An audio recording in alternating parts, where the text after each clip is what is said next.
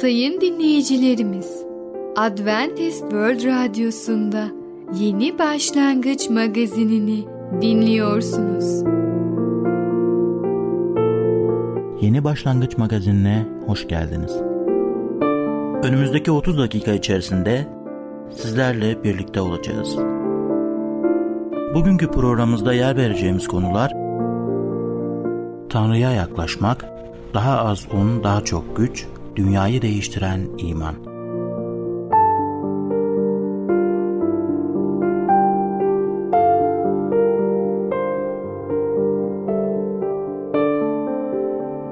Adventist World Radyosu'nu dinliyorsunuz. Sizi seven ve düşünen radyo kanalı. Sayın dinleyicilerimiz, bizlere ulaşmak isterseniz e-mail adresimiz radio et umuttv nokta org radio et umuttv nokta org. Bizlere WhatsApp yoluyla da ulaşabilirsiniz. WhatsApp numaramız sıfır sıfır dokuz altı bir üç yüz elli yedi dokuz doksan yedi sekiz altı yedi sıfır altı sıfır sıfır dokuz altı bir üç yüz elli yedi dokuz doksan yedi sekiz altı yedi sıfır altı. Merhaba değerli dinleyicimiz. Ben Tamer. Bereket Dağı'ndan Düşünceler adlı programa hoş geldiniz. Bugün sizlere Tanrı'ya yaklaşmak hakkında konuşacağız. Tabii burada fiziksel bir yaklaşma konuşmuyoruz.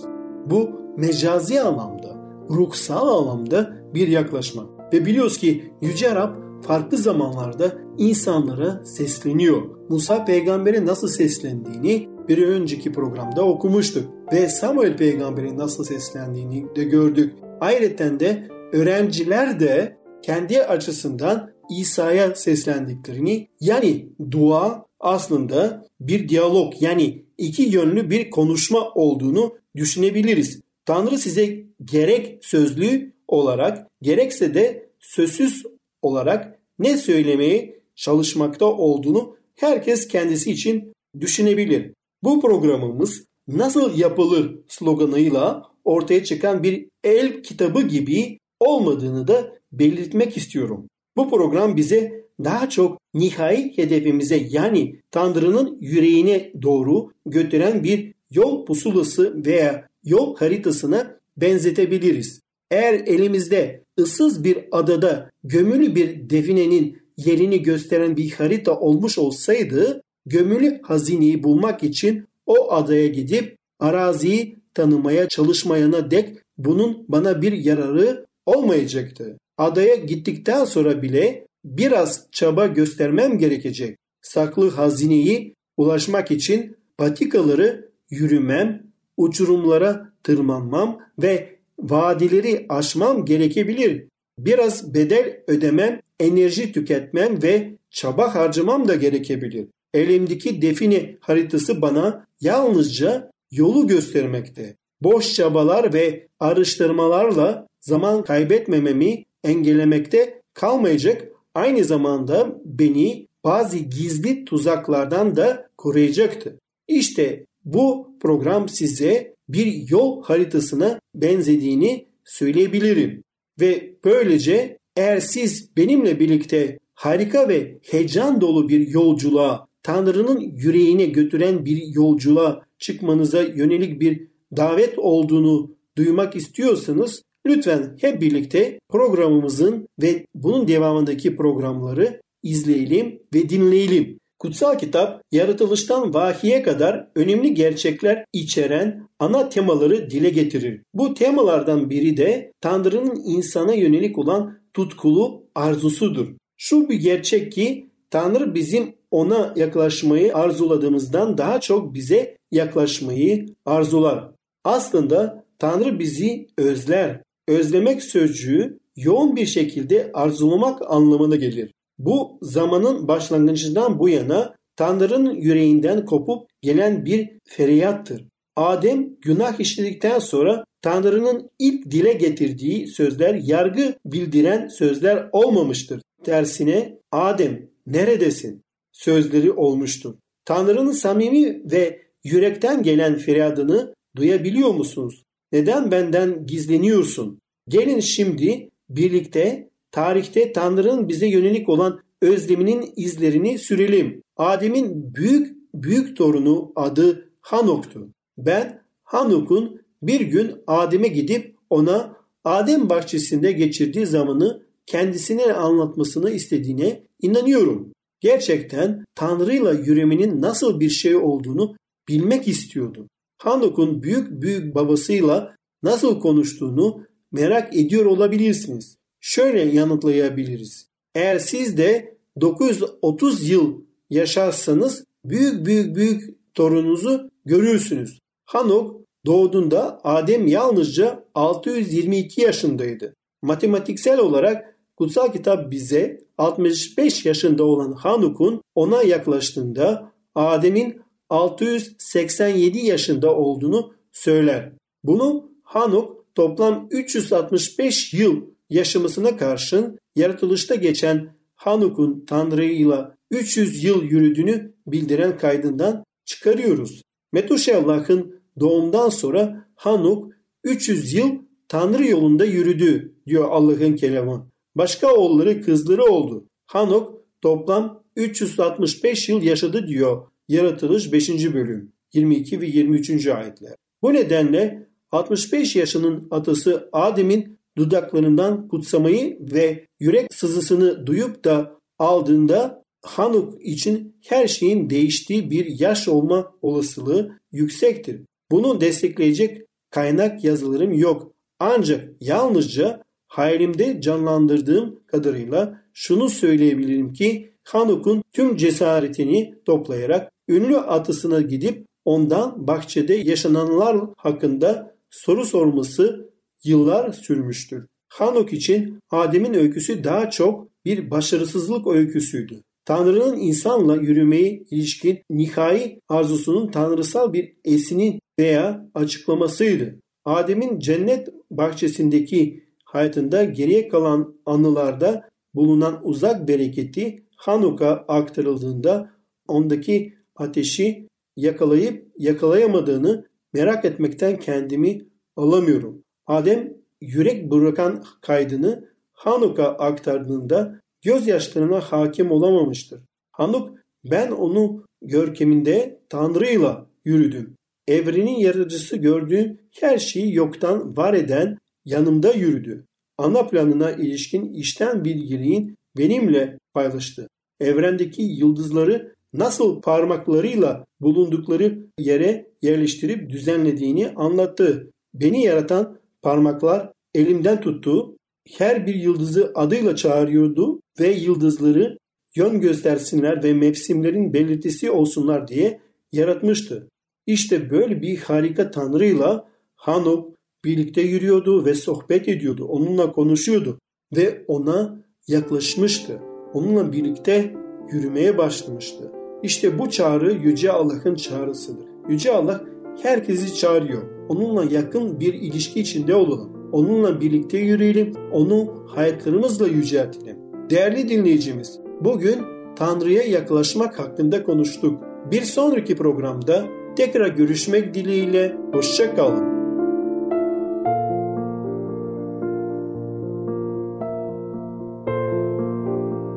Adventist World Radyosu'nu dinliyorsunuz. Sizi seven ve düşünen radyo kanalı. Sayın dinleyicilerimiz, bizlere ulaşmak isterseniz e-mail adresimiz radio at umuttv nokta org radio at umuttv nokta org. Bizlere WhatsApp yoluyla da ulaşabilirsiniz.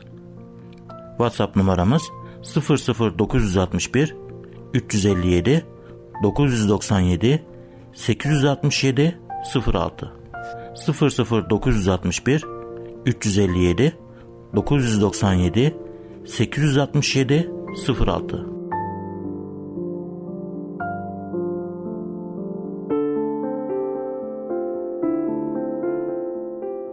Merhaba sayın dinleyicimiz. Ben Fidan. Yeni Başlangıç programımıza hoş geldiniz. Bugün sizinle birlikte daha az un, daha çok güç adlı konuyu öğreneceğiz. Öyleyse başlayalım. Daha az un, daha çok güç.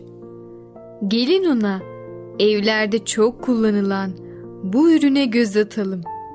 Rafine edilmemiş un, B, P P ve F vitaminleri, mineral tuzlar, enzimler ve bedenimizin ihtiyaç duyduğu başka bileşenler içerir. Bir buğday tanesi yüzde seksen nişasta ve yüzde on beş biyolojik kabuk içerir. Kabukta bulunan maddeler nişastayı parçalamamıza ve sindirmemize olanak sağlar. Rafine un buğdayın kabuğunun içerdiği maddelerden yoksun, vitaminler, enzimler ve mineraller bakımından fakirdir. Beyaz undan yapılmış ekmek ve unlu mamullerin sindirilmesi, rafine etme işlemi sırasında yok edilen kimi maddeleri gerektirir. Bu maddeler beyaz undan yapılmış yiyeceklerin içinde bulunmadığı için bedenimiz bunları kendi öz kaynaklarından kullanmak zorunda kalır. Rafine unu sindirmek zordur. Sindirilemeyen nişasta bedenimizdeki yağ katmanlarında birikir. Un ılık suyla karıştırıldığı zaman neler olduğunu hepimiz biliriz. Genleşir ve yapışkana benzeyen bir maddeye dönüşür. Rafine un bağırsaklarımızda da aynı şekilde davranır. Diğer yiyeceklerin sindirilme süreçlerini de yavaşlatır ve safra kesesi veya mesanede taş oluşumuna neden olur.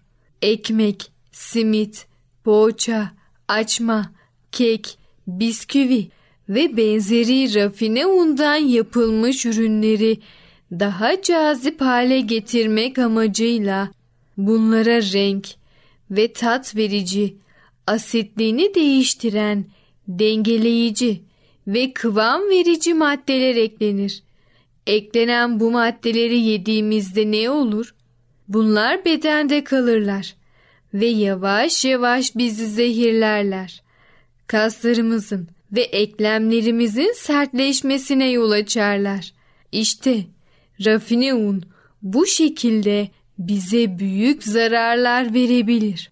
Hemen hemen her türlü ekmeğin üretiminde maya kullanılır. Ekmeği fırında pişirdiğimiz zaman maya sporları havada sürekli hareket eder ve ekmeğin kabuğunda birikir.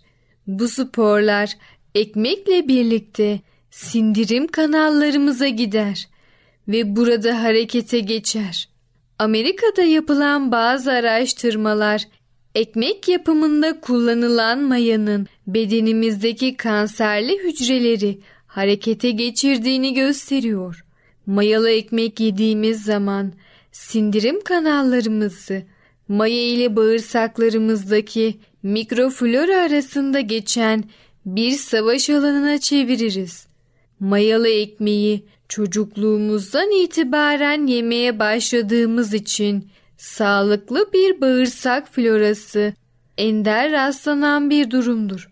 Kabızlık, şişkinlik ve sindirim sistemi hastalıkları çoğu zaman maya kullanılarak yapılan ekmek ve benzeri rafine un ürünlerinin çok fazla tüketilmesi üzerine ortaya çıkar. Mayalı ekmek ilk kez on beş bin yıl evvel Mısır'da yapılmıştır ve olumsuz etkileri uzun zamandan beri bilinmektedir. Pek çok ulus halkını korumak amacıyla mayalı ekmekten kaçınmış ve bu adetlerini dinsel zorunluluklar halinde korumuşlardır. Kabarmış ekmek ve benzeri mayalı unlu mamulleri yemekten vazgeçmek bazı insanlar için çok rahatsız edici bir düşünce olabilir. Ancak sağlığınıza değer veriyorsanız bu adımı atmanız gerekir. Rafine edilmemiş undan ve maya kullanılmaksızın yapılmış ekmek sizin için çok daha yararlıdır. Eğer mayalı ekmek yemeye devam edecekseniz en azından tazeyken yemeyin. Bir iki gün sonra Mayı etkinliğini kaybeder ve artık zarar vermez. Kızartarak, bisküvi haline getirerek daha çekici kılabilirsiniz.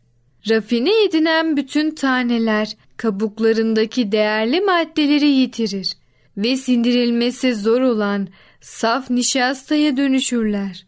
Sağlığımız için rafine edilmemiş tanelerden yapılan yiyecekler çok daha yararlıdır.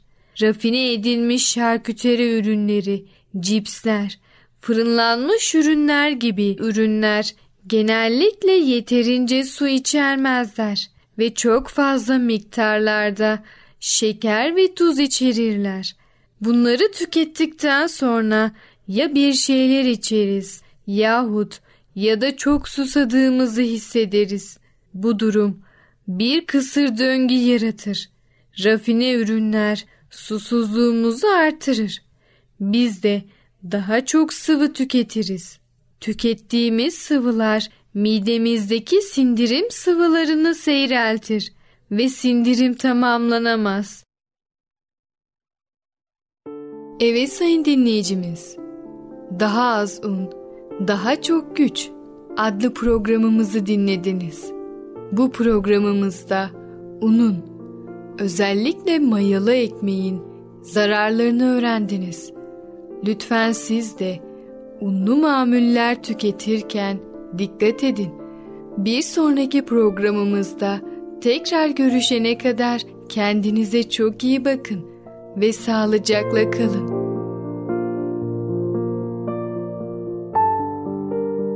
Adventist World Radyosu'nu dinliyorsunuz.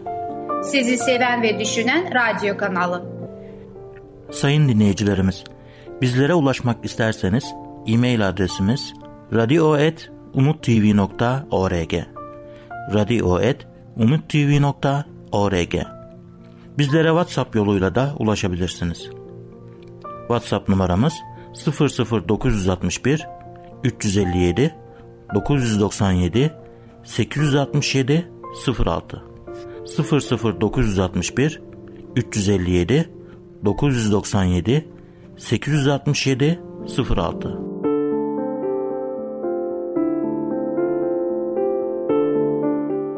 Sevgili dinleyici merhabalar. Kaderi Değiştiren adlı programa hoş geldiniz. Ben Katrin. Bugün öykümüze devam edeceğiz. Avram'ın en büyük bir dileği vardı. Ailesinde hiçbir çocuk yoktu ve onun mirasçı yabancı bir çocuğu olacaktı. Allah Avram'ı çağırdı ve onunla konuştu. Ona şöyle dedi: İşte soyun o kadar çok olacak. Hiç karanlıkta dışarıda oturup yıldızlara baktınız mı? En karanlı gecelerde kent ışıklarından uzakta sayısız noktacıklar karanlık dünyayı aydınlatır ve şekilsiz ufakta şekiller meydana getirir. Eminim ki hepimiz hayatlarımızda bir noktada geceleyin gökyüzüne bakarak hayretle durmuş, hatta belki de Avram gibi yıldızları saymaya çalışmışsınızdır. Avram'ın zamanında dumanlı sisin, kent ışıkların ve hava kirliliğin olmayışı gökyüzünün bugün gördüğümüzden daha temiz olması sayılıyordu. Hatta Avram'ın zamanında gökyüzü muhtemelen Adil'in zamanındakinden çok farklı değildi. Günümüzde yıldızları saymanın ne kadar zor olduğunu bilerek Avram için çölün ortasında durup berrak bir gecede gökyüzüne bakmanın nasıl bir şey olduğunu hayal edin. Fakat etkileyici olan yıldızların sayısı değildi.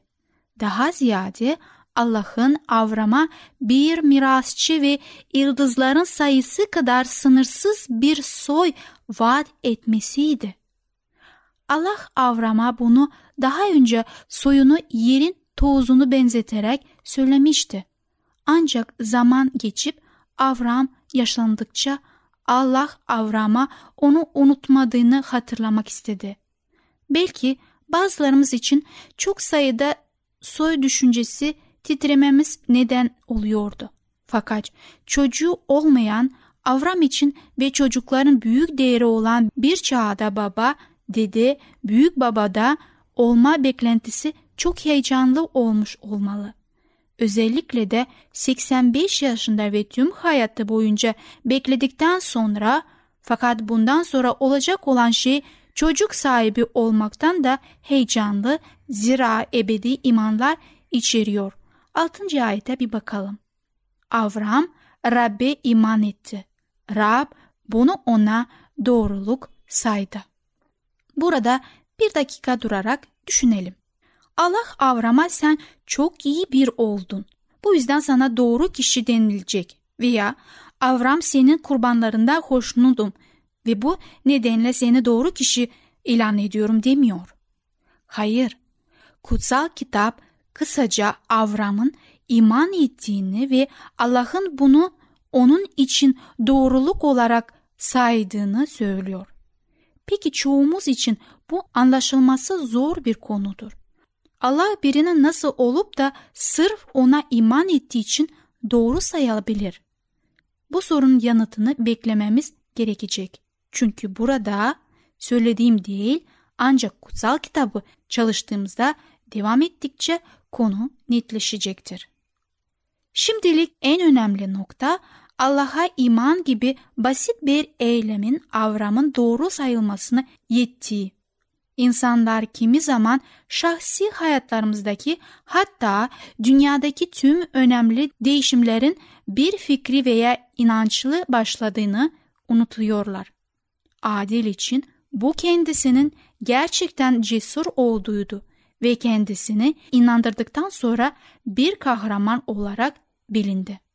Ancak Avram'ın imanı kendisine veya kendi etkinliklerine değil, Allah'ın vaadini tutacağınaydı. Avram'ın doğruluğu kendi kendisine ikna etmesinin sonucu da değildi. Aksine Allah'ın onu doğru olarak ilan etmesinin sonucuydu. Fakat bu gerçek yalnızca Avram'la ilgili değil. Bu öykünün en heyecan verici yönü, Allah'ın önümüze bir insanın cesaretten, şöhretten, hatta prestijden daha büyük bir şey elde edebileceği gerçeğini koymuş olması. Sadece ona inanırsak bizim de doğru sayılacağımızı gerçeği. Ne muhteşem ve yaşam değiştiren bir gerçek. Hatta bunun kaderinizi değiştirmenin ilk adımı olduğunu söyleyebilirim. Avram Allah'ın sözlerini dinledi. Onun teklif ettiği şeyini insani bakımdan mümkün olmadığını gördü ve Allah'ın ileri sürdüğü şeyi gerçekleştirebileceğine iman etti. Bu kadar basitti. İşte bu öykü sayesinde Avram imanın babası olarak bilinir. Fakat bu gerçek ise, yani iman doğruluğa yöneltiliyorsa aksi de doğru olmaz mı? Allah'ın size söylediğine İnansızlık edersiniz. Bu sizi kötü yapar. Ayrıca Allah'ın size ne söylediğini nasıl anlayabilirsiniz? Allah'tan gelen ile şeytandan geleni ayırt etmenin bir yolu var mı? Tabii ki. Kutsal kitaptaki yolculuğumuzla devam ederken Allah'ın mesajı gitgide daha da netleşecek. Fakat şimdi öyküye geri dönelim. Zira orada bitmiyor. Ve daha gece sona ermeden Avram'ın inancı, yani iman test edilecek. Hatta imanı hayatının geri kalanında sürekli test edilecek, deneyecek ve kanıtlanacak. Öyküye yediden on bire kadar bir bakalım. Tanrı Avram'a bu toprakları sana miras olarak vermek için Kildenlerin Ur kentinden seni çıkaran Rab benim dedi. Avram, ey egemen Rab, bu topraklara miras alacağımı nasıl bileceğim diye sordu. Bana bir düve, bir keçi, bir de koç getir dedi. Hepsi üçer yaşında olsun. Bir de kumruyla güvercin yavrusu getir. Avram hepsini getirdi. Ortadan kesip parçaları birbirine karşı dizdi. Yalnız kuşları kesmedi. Leşlerin üzerine konan yırtıcı kuşları kovdu. Sevgili dinleyicimiz, Allah Avram'a bu kurbanlarla ne söylemek istediğini öğrenebiliriz bir sonraki programda. Dünyayı Değiştiren İman adlı konumuzu dinlediniz. Bir sonraki programda görüşmek dileğiyle. Hoşçakalın. Adventist World Radyosu'nu dinliyorsunuz. Sizi seven ve düşünen radyo kanalı. Sayın dinleyicilerimiz, bizlere ulaşmak isterseniz e-mail adresimiz radio et umuttv nokta org radio et umuttv nokta org. Bizlere WhatsApp yoluyla da ulaşabilirsiniz. WhatsApp numaramız sıfır sıfır dokuz altı bir üç yüz elli yedi dokuz doksan yedi sekiz altı yedi sıfır altı sıfır sıfır dokuz altı bir üç yüz elli yedi dokuz doksan yedi sekiz altı yedi sıfır altı. Gelecek programımızda yer vereceğimiz konular: Benim Yolumdan Yürü, Komşumuz, Dünyayı Değiştiren İman. Yeni Başlangıç adlı programımızı pazar, salı ve perşembe günleri aynı saatte dinleyebilirsiniz. Bir programımızın daha sonuna geldik. Bir dahaki programda görüşmek üzere, hoşça kalın.